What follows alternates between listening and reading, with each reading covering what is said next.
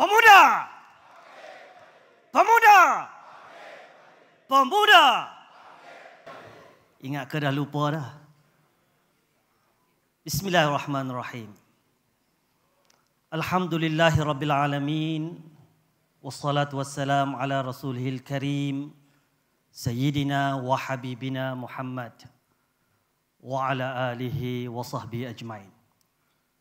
Subhanaka la ilma lana illa ma 'allamtana innaka antal alimul hakim. ولا حول ولا قوة إلا بالله العلي العظيم رب اشرح لنا صدورنا ويسر لنا أمورنا واحلل عقدة من لساننا يفقه قولنا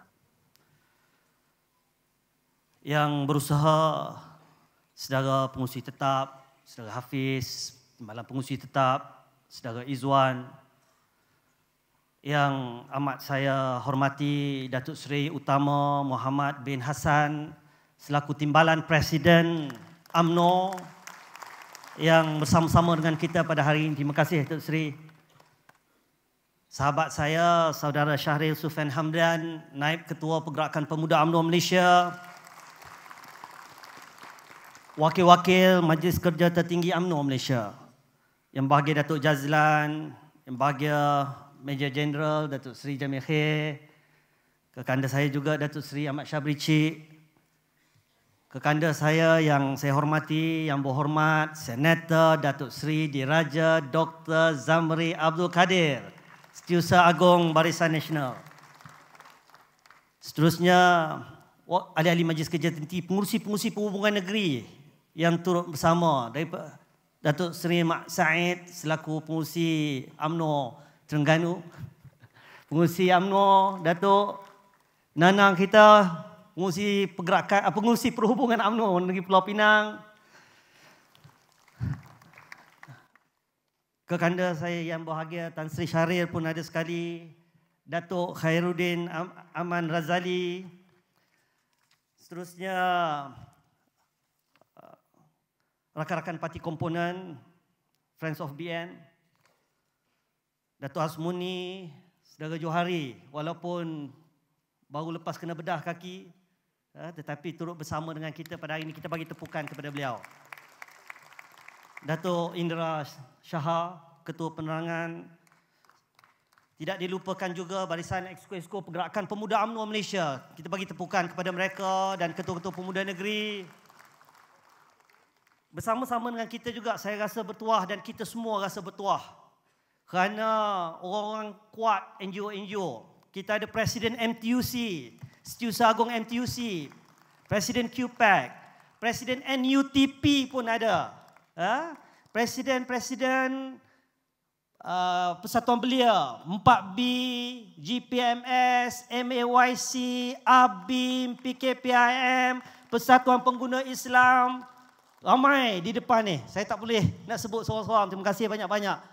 Ini semua sahabat-sahabat kita yang kita pernah memperjuangkan suara mereka dan hari ini mereka hadir bersama kita. Kita bagi tepukan gemuruh kepada mereka. Tidak dilupakan juga ayahanda dan bonda saya yang sentiasa menyokong perjuangan saya. isteri tercinta dari Irwani, para perwakilan-perwakilan dan pemerhati juga tetamu-tetamu khas, para pemerhati, para hadirin yang saya hormati sekalian. Izinkan saya memulakan ucapan dasar pada tahun ini. Bukan mudah untuk saya menyiapkan ucapan dasar pada tahun ini. Inilah ucapan dasar yang paling sukar untuk saya titipkan buat sahabat-sahabat semua. Saya ingin mulakan dengan mengungkap firman Allah Subhanahu wa taala. A'udzubillahi minasyaitonir rajim. Awalamma asabatkum musibatun qad asabtum mithlaiha qultum anna hadha qul huwa min 'indi anfusikum Inna Allah ala kulli syai'in qadir. Sadaqallahul azim. Maksudnya, faham betul-betul ayat ini. apabila kamu ditimpa musibah kekalahan, yakni di dalam peperangan Uhud, sedangkan kamu telah pun diberikan kemenangan dalam peperangan seperti itu sebanyak dua kali ganda dengan menimpakan kekalahan kepada musuh dalam peperangan Badar sebelum itu. Kamu berkata, dari mana datangnya kekalahan ini? Katakanlah wahai Muhammad, kekalahan itu ialah dari kesilapan diri kamu sendiri kerana melanggar perintah Rasulullah. Sesungguhnya Allah Maha berkuasa atas tiap-tiap sesuatu. Balik tengok balik ayat 165 surah Ali Imran. Sidang perwakilan pemuda yang dihormati sekalian. Firman Allah Subhanahu Wa Taala yang saya bacakan sebentar tadi mempunyai terlalu banyak ibrah atau pengajaran buat kita semua. Ibrah buat kita semua yang alpa setelah mengecap beberapa siri kemenangan bergaya dalam PRK dan kemenangan besar dalam siri-siri pilihan raya negeri. Ibrah buat kita semua yang lalai setelah diuji seketika dengan jawatan dan kedudukan walaupun sudah mengecap kemanisan bangkit kembali. Ibrah buat kita semua yang leka dengan habuan dan ghanimah lantas mula bercakaran sesama sendiri hingga meranapkan pati. Hakikatnya kekalahan dalam PRU 14 2018 yang lalu sehingga kita menjadi pembangkang selama 22 bulan rupa-rupanya belum cukup untuk menginsafkan kita semua. Kita tidak lagi terapung sama hanyut. Terendam sama basah. Kita tidak lagi seliang bagai tebu. Serumpun bagai serai. Kita hanyalah enau dalam belukar. Yang cuma tahu melepaskan pucuk masing-masing demi kuasa. Kelemahan-kelemahan inilah yang akhirnya dimanipulasi Sehingga lawan kita menang bergaya dalam PRU 15 yang lalu. Sedangkan kita pula tumbang tanpa disangka-sangka. Ibarat orang lain mandi berselam, kita pula hanya mandi setimba. Inilah kifarah kekalahan. Inilah kifarah kekalahan yang cukup besar kepada kita. Yang menjadi peringatan peri pentingnya penyatuan hati dan walak kepada pemimpin. Yang menjadi petanda betapa besarnya bahana sombong dan sikap lupa daratan akibat gairah dengan jawatan dan kedudukan. Seperti gadis jolong bersubang, seperti bujang jolong berkeris, kesenangan dan kemuliaan yang sifatnya hanyalah sementara fata morgana. Sidang perwakilan pemuda yang dihormati. Dalam ilmu sains politik, ada satu teori yang dikenali sebagai Center of Gravity Theory atau teori pusat graviti. Menurut teori ini, kekuatan ataupun kelemahan sesebuah organisasi terletak kepada institusi kepimpinannya. Sekiranya pusat graviti ini dilemahkan ataupun dirosakkan, maka sebesar-besar planet pun boleh hancur kerananya. Seluas-luas cakrawala pun boleh huru hara kerana kemusnahannya. Presiden adalah pusat graviti kepada parti. Ya amat bawah amat presiden bukanlah individu. Tetapi sebuah institusi. Lemah institusi presiden, lemahlah organisasi. Hancur institusi presiden, maka musnahlah kekuatan parti. Betul? Sebab itulah strategi menyerang pribadi pemimpin, membunuh karakter pemimpin, menghancurkan kredibiliti pemimpin adalah senjata paling ampuh bagi melemahkan dan menundukkan mana-mana organisasi. Buktinya jelas di hadapan kita. Baik PRU 14, baik PRU 15. Kedua-dua kepimpinan tertinggi parti dibunuh kredibilitinya. Diwajahkan dengan persepsi begitu hodoh akibat pendawaan politik terpilih dengan begitu dahsyat hingga mengakibatkan AMNO jatuh tersungkur. Malangnya kita sendiri yang merelakan segala kebobrokan yang berlaku.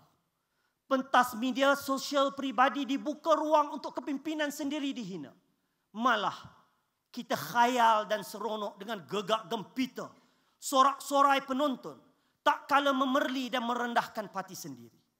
Lebih menyedihkan apabila masih lagi wujud api dalam sekam, gunting dalam lipatan, dan musuh dalam selimut yang berkempen dalam pilihan raya dengan cara mengutuk parti dan presidennya sendiri. Tak terbayang. Tak pernah kita terbayang di akal kita. Bagaimana pemimpin-pemimpin yang sudah berpuluh-puluh tahun hidup mewah. Di atas keringat dan air mata ahli-ahli parti. Tetapi kali ini memilih memburukkan parti dan kepimpinan hanya kerana mereka tidak lagi menjadi calon. Sesetengah calon pula memilih untuk menjadi hero dengan mencerca parti sendiri. Dijaja kononnya mengundi beliau bermakna undi untuk memulihkan UMNO yang sesat, rosak dan korup. Seolah-olah dialah satu-satunya paling suci, paling sempurna dan paling hebat segala-galanya. Apa? Apa hodoh sangat ke UMNO yang menatang mereka sehingga sesetengahnya dapat beberapa kali menjadi menteri? Apa? Busuk sangatkah kepimpinan? Kalau mereka yang berulang-ulang kali khianat pun masih diberi tempat bertanding oleh parti. Betul atau tidak? Jadi, Bagaimana rakyat nak percaya UMNO dan Barisan Nasional mampu memimpin negara? Bagaimana rakyat nak yakin bahawa kita boleh membawa kestabilan jika pemimpin-pemimpin atasan hanya sibuk bercakaran? Bagaimana rakyat nak mengundi PN jika kita sendiri berpecah belah? Saling kata mengata. Kluster itu, kluster ini. Betul atau tidak? bak kata peribahasa Inggeris. A house divided against itself cannot stand. Realitinya. Realitinya 2018 kita kalah kerana fitnah. 2022 kita kalah kerana berpecah. Sedarlah. Sedarlah bahawa ini adalah ulangan kepada ibrah peperangan Uhud yang asalnya kita menang. Tetapi kerana culas culas mentaati perintah pemimpin, maka pasukan Islam akhirnya tumbang kali pertama dalam perang melawan musyrikin. Sebab itulah Nabi Muhammad sallallahu alaihi wasallam berkali-kali kali-kali mengingatkan kita peri pentingnya mentaati pemimpin tak kala senang mahupun susah mempertahankan pemimpin sama ada yang kita suka ataupun yang dibenci. Sebab itu Nabi sendiri pun menyebut dalam hadis dia. Hadis baginda. Man atakum wa amrukum jami'un ala rajulin wahidin. Yuridu ayyashukka asakum. Au yufarriq jama'atakum. Faqtuluhu. Apa maksudnya? Apabila datang kepada kamu seseorang dan ketika itu kamu sedang diuruskan oleh seorang pemimpin. Tiba-tiba orang itu mengajak kamu untuk meninggalkan pemimpin. Sekaligus nak merobek perpaduan antara kamu. Apa kata Nabi? Hapuskanlah orang itu. Atas asas inilah dalam dua ucapan dasar sebelum ini. Pemuda tidak pernah berganjak dengan pendirian untuk terus mempertahankan institusi kepimpinan parti without fear of favor. Pemuda tidak boleh bersikap hipokrit. Melambung pemimpin tak kala menang. Tetapi memijak lumat pemimpin tak kala jatuh ke cundang. Justru, pemuda mendesak agar saki baki pengkhianat parti yang selama ini menjadi api dalam sekam. Gunting dalam lipatan mengutamakan diri daripada parti agar disingkirkan terus daripada menjadi bara yang merosakkan seluruh organ dan jasad parti. Setuju? Setuju? Timbalan Presiden ada mendengar suara hati kita. Anak Cina memasang luka. Luka dipasang di Tanjung Jati. Walau tumbang terus melangkah, itu tanda pahlawan sejati. Selaku generasi pemuda bangkit kembali. Kita ini generasi pemuda. Kita tidak harus berterusan rasa gundah gulana. Jangan berterusan rasa kecewa hingga hilang arah dan berputus asa. Kita harus bersyukur kerana Allah masih menyayangi kita. Kita harus sedar, sedar dan insaf. Walaupun dengan segala kepincangan, segala kebobrokan, segala dosa yang kita lakukan, Allah masih memberi peluang kedua kepada kita. Siapa sangka kita masih mampu menjadi sebahagian daripada kerajaan hari ini. Siapa sangka dalam keadaan kita tewas, kita berupaya menjadi orang nombor dua dalam kerajaan. Bahkan angka 30 bagaikan perfect numbers. Angka keramat untuk membentuk gabungan baru dengan seteru lama yang punya 82 kerusi. Sekaligus menubuhkan kerajaan perpaduan Malaysia dengan 112 majoriti mudah bukan jalan yang dirintis oleh kelompok 73. Tahu siapa kelompok 73? Tahu? Rasa-rasa ingat tak ada kaitan ke angka 80, 73 dengan 30? Ingat? Ingat lagu M. Nasir? 73 pintu. 70 tiga jalan yang sampai hanya satu jalan. Ribu-ribu marga satwa mencari raja simurak yang sampai hanya tiga puluh. Oh sang algojo Oh. Oh, ini.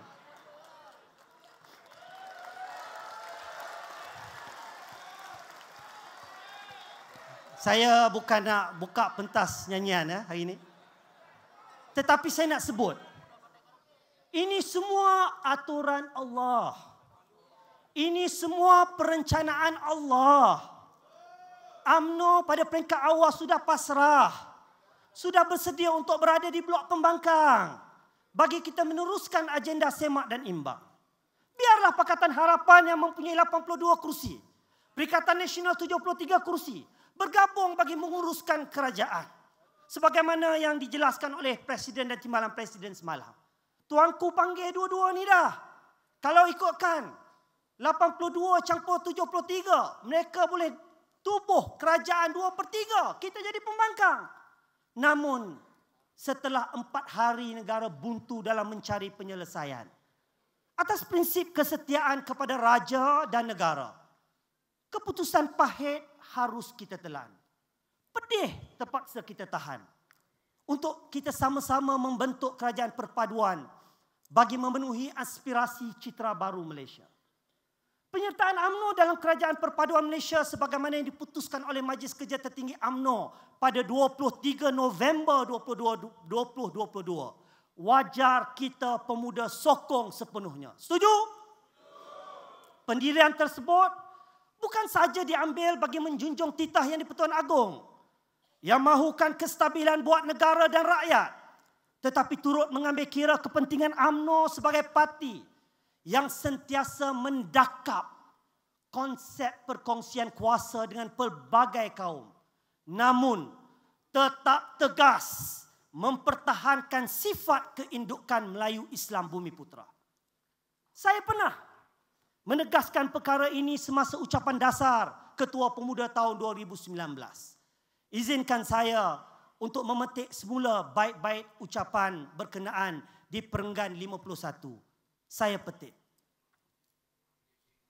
Resepi utama kejayaan-kejayaan ini tidak lain dan tidak bukan kerana kestabilan politik.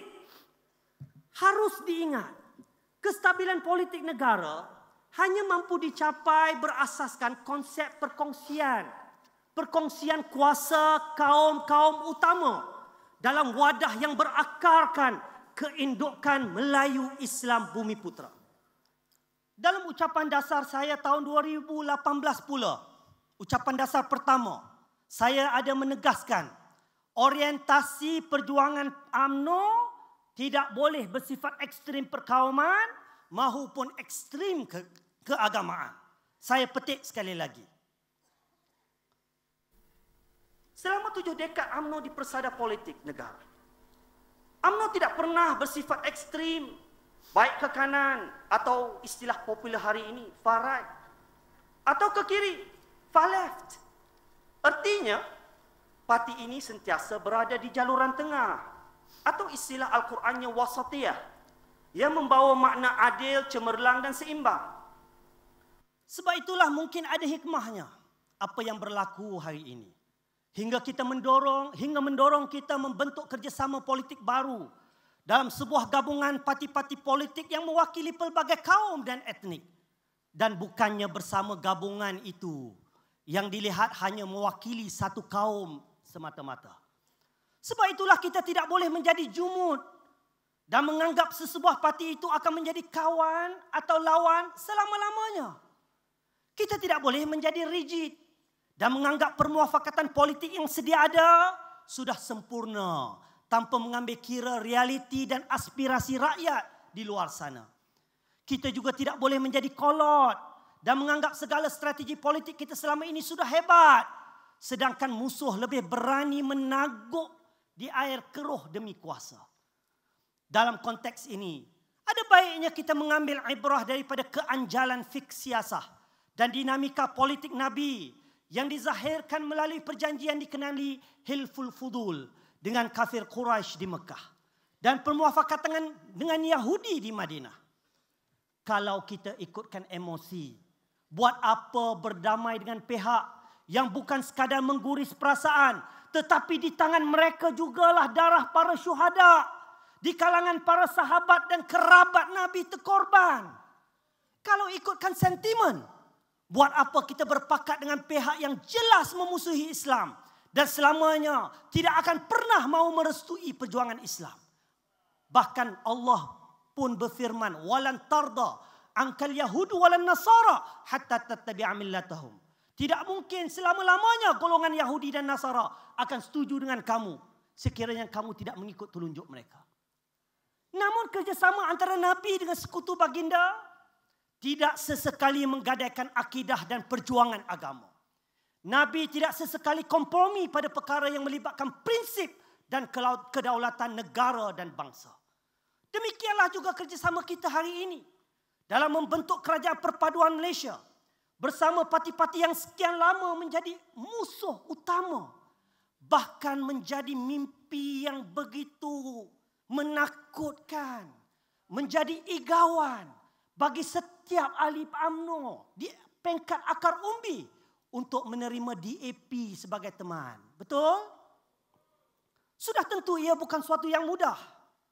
Sudah banyak hati yang terguris. Sudah banyak jiwa yang terluka. Tetapi hikmah kerjasama Nabi dengan bukan Islam demi memastikan agama dan bangsa ini terus subur tetap menjadi panduan dan pedoman kita kita tidak akan sesekali tunduk dan akur pada apa-apa tuntutan yang akan menjejaskan kedudukan Islam, Melayu Bumi Putra, institusi Raja-Raja Melayu dan bahasa Melayu. Setuju? Jauh sekali nak terlentang, mahu terbaring atas jalan raya, menghalang kereta sultan, hanya kerana tidak mahu kerajaan sekutu mereka tumbang suatu masa dulu. Ingat lagi? Orang Perak pasti ingat insiden ini. Itu bukan cara orang Melayu AMNO. Kita Melayu AMNO bermusuh ada hadnya. Bersahabat ada pun harus berpada-pada. Maka pemuda ingin mengingatkan kepada semua sekutu kita hari ini dalam kerajaan. Andainya kalian berhajat mahukan pentadbiran ini kekal lama, utamakanlah rakyat. Tunjukkanlah kejayaan dan prestasi kemampuan kita secara bersama-sama.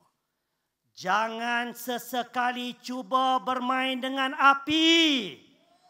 Jangan diulang gelojoh kerajaan 22 bulan.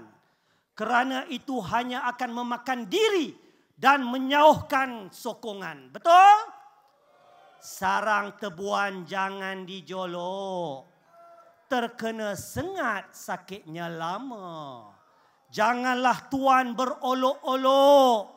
Nanti tak lama bekerja sama.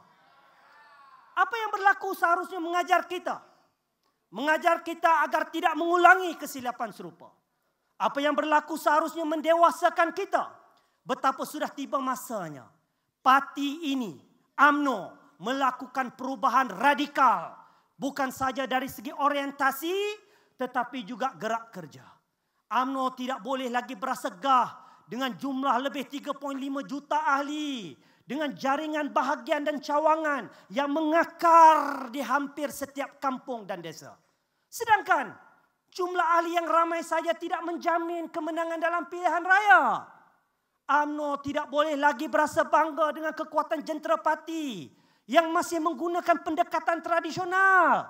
Sedangkan musuh jauh lebih kecil jenteranya mampu menewaskan kita dengan memanfaatkan teknologi komunikasi semaksimumnya.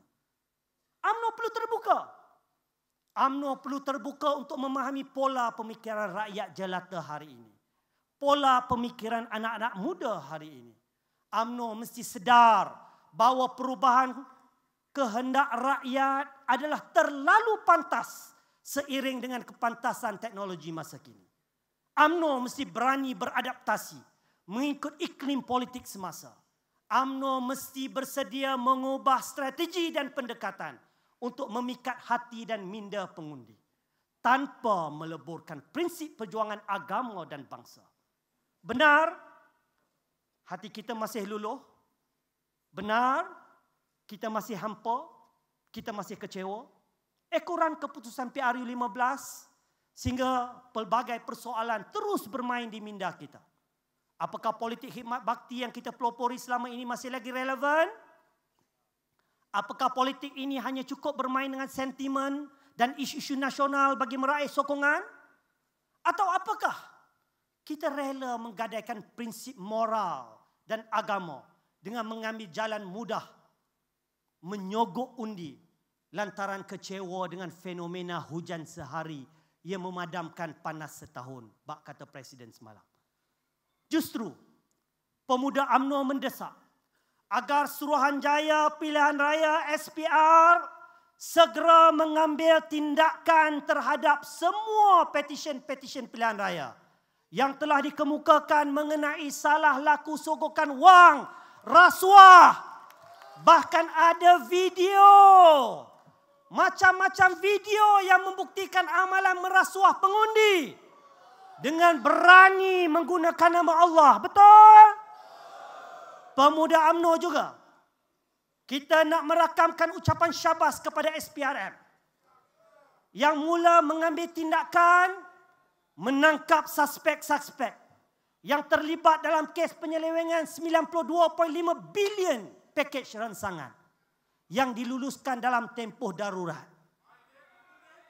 Sebab itulah waktu itu parlimen pun dimandulkan. Khabarnya ramai yang akan ditahan dan bakal diambil tindakan. Ini mengesahkan lagi kesangsian kita. Yang selama ini berkemungkinan berbilion-bilion duit rakyat disakau melalui projek-projek rundingan terus yang diluluskan dalam tempoh darurat Kerajaan Perikatan Nasional terdahulu. Betul? Barangkali mungkin sebab itu jugalah ada parti yang selama ini bersandiwara dengan mengutip duit shilling kononnya untuk memasang bendera.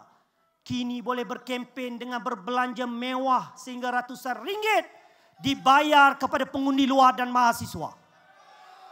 Barangkali mungkin ini juga. Sebab itu ada parti yang baru setahun jagung di tubuh. Tiba-tiba begitu kaya, mewah dalam berkempen sehingga mampu berbelanja jutaan ringgit bagi menyogok pengundi muda dan pengundi kali pertama.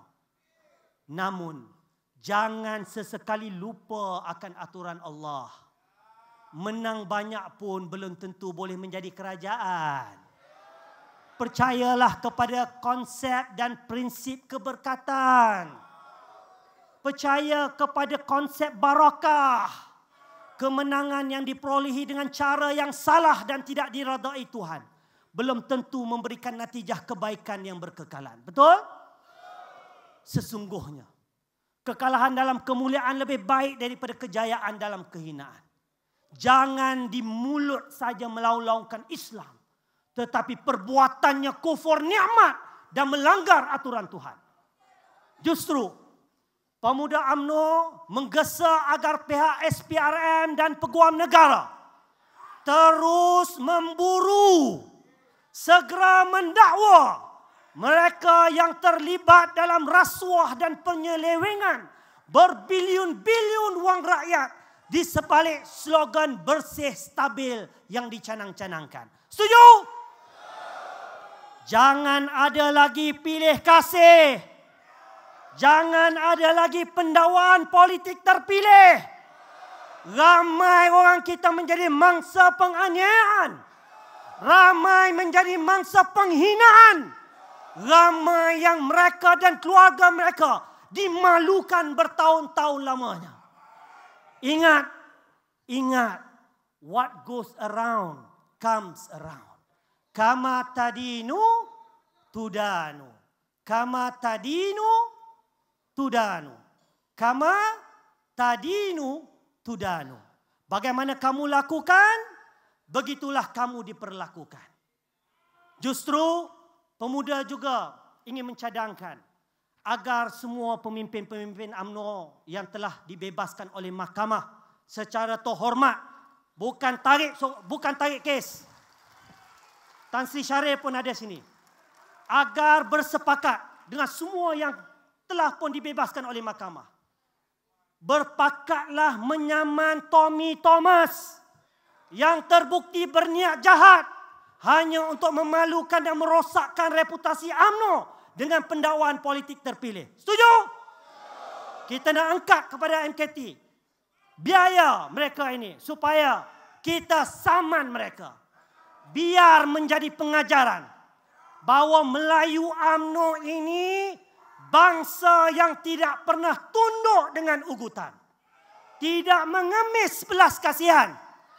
Tidak melutut kepada kezaliman. Setuju? Tan Sri Syaril ada. Kita bagi tepukan kepada hero kita. Sidang perwakilan pemuda yang dihormati sekalian. Dengan terbentuknya kerjasama Kerajaan Perpaduan Malaysia hasil ilham dan kebijaksanaan YDP Agung ini. Pemuda UMNO perlu menjadikannya sebagai inspirasi untuk melakukan introspeksi muhasabah, evaluasi dan koreksi. Kerana belum tentu kesempatan dan peluang ini boleh muncul buat kali kedua. Bak kata pepatah Inggeris, we have to make hay while the sun shines saya menyeru agar seluruh kerabat pemuda AMNO untuk menerima, untuk terima amanah berada dalam kerajaan hari ini dengan penuh rasa rendah diri dan tawaduk. Ingin saya gariskan tiga peranan utama yang perlu dimainkan oleh seluruh pergerakan pemuda AMNO dalam kerajaan perpaduan Malaysia hari ini. Pertama, pemuda mesti kekal menjadi juru bicara rakyat rakan-rakan NGO, MTUC, NUTP, QPEX, ha? ABIM, PKPIM, MYC, Belia 4B, PPIM dan semua mengharapkan kita bersuara bagi pihak mereka dan bagi pihak rakyat. Betul? pemuda mesti terus memainkan peranan bersama-sama dengan kerajaan untuk memastikan rakyat mendapat pembelaan. Kebajikan mereka dipelihara, keluh kesah mereka didengari dan denyut nadi mereka dijiwai. Episod kemelut politik yang berpanjangan mesti dititik noktahkan. Tumpuan seharusnya diberikan ke atas usaha mendepani kepelbagaian cabaran kerana terlalu banyak isu rakyat yang perlu diberikan keutamaan dan disegerakan penyelesaian. Prospek ekonomi yang dijangkakan mengalami kelembapan akibat ketegangan geopolitik antara Amerika Syarikat dan China. Peperangan Ukraine Rusia yang tiada berkesudahan. Ancaman perubahan iklim yang tidak menentu seperti banjir dan kemarau. Tekanan inflasi yang semakin hari semakin naik mendadak. Dasar monetary bank-bank pusat seluruh dunia yang lebih agresif memungkinkan berlakunya krisis ekonomi yang hebat. Kebimbangan gelombang baru COVID-19 yang menjadi igawan kepada rakyat. Kenaikan harga barang dan kos sara hidup yang mencanak-canak sama ada di bandar maupun di desa. Kekurangan bekalan makanan menyukarkan lagi kehidupan harian serta mengganggu ekosistem pengurusan rantaian bekalan. Dan peningkatan kadar kebangkrapan di kalangan peminjam khususnya generasi muda semakin membimbangkan akibat daripada peningkatan opiah. Kerajaan Perpaduan Malaysia mesti bersedia menghadapi kegawatan ekonomi ini. Kerajaan wajib mengambil segala langkah untuk mengukuhkan keadaan fiskal negara dengan mengimbangi pendapatan dan perbelanjaan. Mencari jalan meningkatkan hasil kerajaan termasuklah menstrukturkan semula rejim pencukaian dan ekonomi negara melalui dasar yang berkesan. Justru keterlibatan pemuda dalam menjayakan agenda kerajaan amat-amat diharapkan agar segala perancangan dapat disusuli dengan berkesan. Pemuda mesti terus menjadi juru bicara rakyat dengan memperjuangkan isu-isu agar sentiasa diberikan perhatian oleh kerajaan. Jangan sama sekali kita menjadi bisu jika ada kebobrokan. Jangan sesekali kita menjadi bisu jika ada kelemahan. Atau kononnya atas niat nak menjaga hati kawan dalam kerajaan. Pemuda mesti kekal menjadi parti dalam kerajaan. Parti dalam parti. Setuju? politik AMNO adalah pot politik yang meletakkan rakyat sebagai keutamaan. Kedua, pemuda harus perkasa jati diri. Perubahan generasi modernisasi dan perkembangan teknologi telah menyebabkan berlakunya liberalisasi politik yang mempengaruhi corak pemikiran dan watak generasi muda. Generasi muda hari ini tidak lagi teruja dengan nostalgia sejarah silam maupun agenda besar yang berat-berat. Sentimen dan pemikiran mereka trendy, ringan dan mudah. Like swipe. Justru kita menggalas tanggungjawab besar untuk memperkasakan jati diri generasi muda dalam realiti zaman yang begitu mencabar kini. Sebelum kita menyantuni kepelbagaian ragam anak muda masa kini, setiap daripada kita ini terutama yang berada dalam dewan ini, mestilah benar-benar menjiwai falsafah, asas dan tujuan kita berjuang dalam AMNO. Pemuda AMNO perlu memperhebatkan penghayatannya kepada agama, memperkukuhkan nilai-nilai bangsa serta mengidentifikasi diri sebagai pemuda yang mempunyai ketinggian ilmu, bersahsiah mulia serta mempunyai pesona kepimpinan yang berwibawa. Pemuda AMNO juga perlu lebih produktif untuk bersaing di pentas politik. Punya daya juang, daya tahan, resilient yang tinggi. Keberanian untuk mempertahankan prinsip dan ideologi serta sentiasa kreatif menyerlahkan potensi diri. Kuncinya mudah. Program-program ilmu seperti halakah ilmu pemuda dan siri-siri kursus latihan jangan sesekali diremeh. Sebaiknya hendaklah terus disemarakkan. Setiap ahli tidak boleh hanya berbangga memegang kad ahli bernombor siri. Tetapi mesti dicanai idealisme perjuangan sejati. Ketiga, pemuda mesti persiap pewaris kepimpinan. Untuk terus kekal relevan dalam lanskap politik tanah air, AMNO perlu mempersiapkan generasi pewaris kepimpinan yang unggul dan mampu membangkitkan semula agenda perjuangan. Itu sebab sejak dari awal saya menawarkan diri memimpin saudara-saudara. Ingat lagi waktu kempen saya memperkenalkan agenda pengislahan pemuda 5P. Pengkaderan, pentarbihan, pembudayaan ilmu, pemerkasaan rohani dan pengukuhan jati diri. Semua ini berpaksikan kepada konsep apa? Konsep kaderisasi dan regenerasi. Kerana ini merupakan keutamaan yang kita sama-sama dokong dan gariskan. Sebab itulah selama hampir lima tahun menggalas amanah ini. 191 bahagian telah dijelajahi dari Perlis sehinggalah ke Sabah. Pelbagai program pengkadiran kita gerakkan bersama. Tidur sama-sama. Bangun subuh sama-sama. Ha? Ada yang tak bangkit subuh pun ada. Ha? Tapi itu bukan pemuda bangkit kembali. Pemuda zaman saya adalah pemuda yang sama-sama bangkit. Betul? Penubuhan skuad Sabil umpamanya. Dengan keanggotaan hari ini 2,684 orang. Ditambah dengan sukarelawan Sabil, bahagian-bahagian seluruh negara yang telah mencecah 34,380 orang mesti terus berperanan. Menjadi barisan hadapan parti menawarkan khidmat bakti kepada rakyat. Tanpa sebarang imbuhan di samping memugar nilai kesukarelawanan yang tinggi. Penubuhan UMNO siswa adalah satu kesinambungan usaha secara holistik dan bersepadu bagi mewujudkan satu platform menggalakkan penyertaan mahasiswa sebagai kader-kader utama parti. Pengaktifan semula Putra AMNO sebelum pilihan raya yang lalu.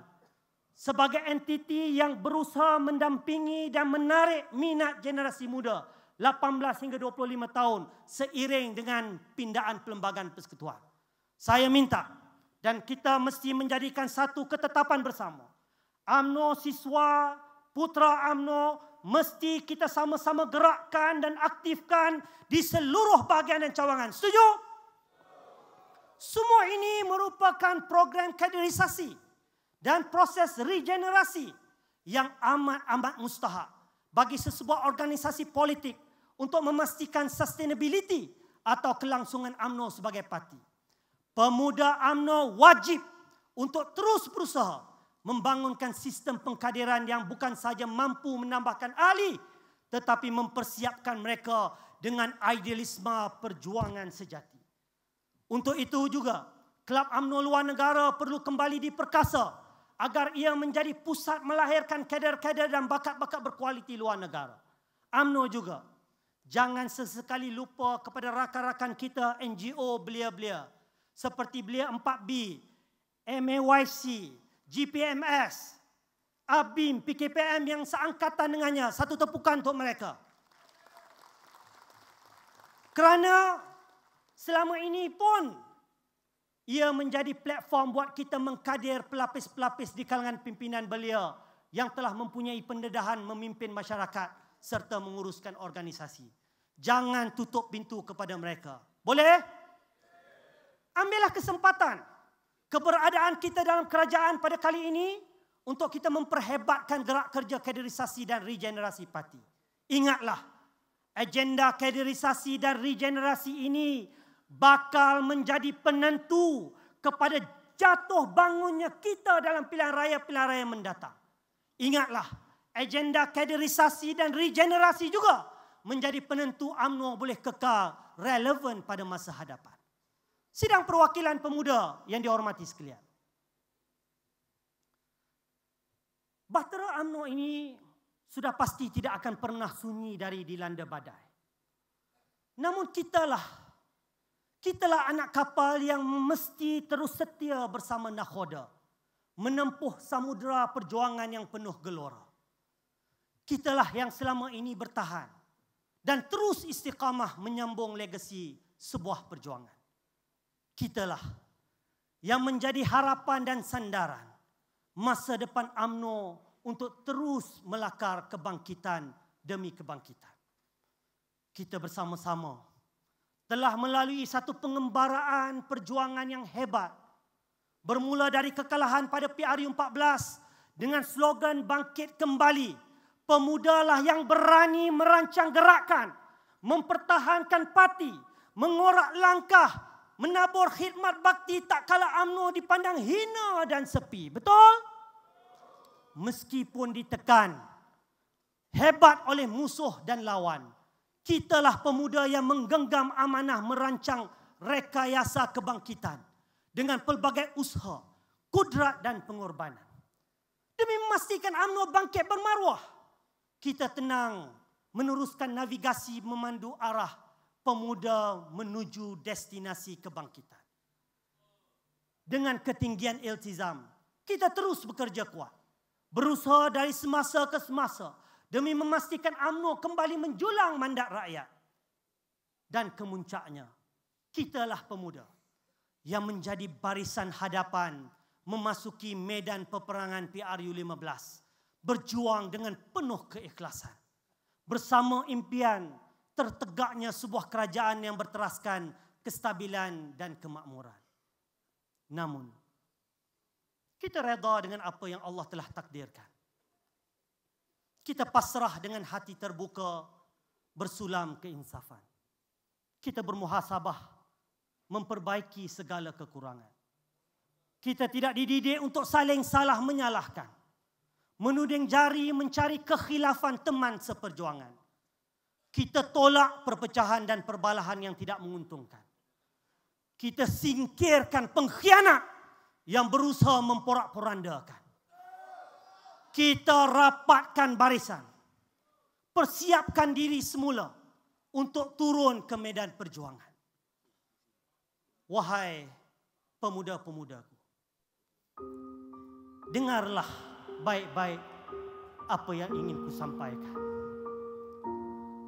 Renungilah baik-baik kata yang ingin ku lafazkan. Hayatilah. Hayatilah ia agar menjadi bekal buat kalian meneruskan perjuangan. Telah kita tempuhi segala kesukaran telah kita alami segala kepahitan dan kedukaan. Telah kita lalui segala ranjau perjuangan. Ya, kita belajar dari pengalaman dan kematangan. Kita kenal siapa kawan dan siapa lawan. Kita tidak pernah berputus asa. Kita terus menyusun kebangkitan. Wajah-wajah kalian akan sentiasa terpahat di ingatan. Wajah-wajah inilah yang menginspirasikan sebuah harapan. Wajah-wajah pemuda inilah yang menjadi sandaran amu di masa hadapan. Ingatlah setiap kesukaran ada kesenangan. Ingatlah setiap suka duka dan derita perjuangan. Ingatlah, persahabatan kita ini akan berkekalan. Persaudaraan kita ini akan terus berpanjang. Perjalanan ini akan tetap kita teruskan. Terima kasih. Terima kasih atas kesetiaan dan kebersamaan. Terima kasih atas segala sokongan dan dukungan.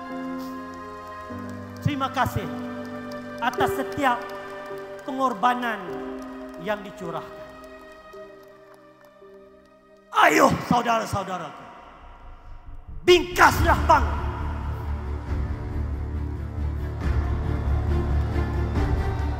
Perjuangan ini belum sampai ke penghujungnya. Bahtera UMNO perlu belayar semula. Luka peperangan rawatlah segera. medan pertempuran bakal bermula. Tiada lagi masa untuk bersedih. Tiada lagi masa untuk gundah gulana. Tiada lagi masa melarat kecewa. Kibarkanlah kembali panji-panji sang saka bangsa. Kobarkan semangat gelora pemuda. Kemaskan langkah panglima. Khabarkan kepada lawan di luar sana. Bukalah mata bahawa AMNO masih ada. AMNO masih tetap ada penyambung legasinya. Pemuda masih ada. Pemuda kekal setia. Pemudalah pewaris perjuangan bangsa. Pemuda! Pemuda! Pemuda! Sekian wabillahi taufik wal hidayah. Wassalamualaikum warahmatullahi wabarakatuh.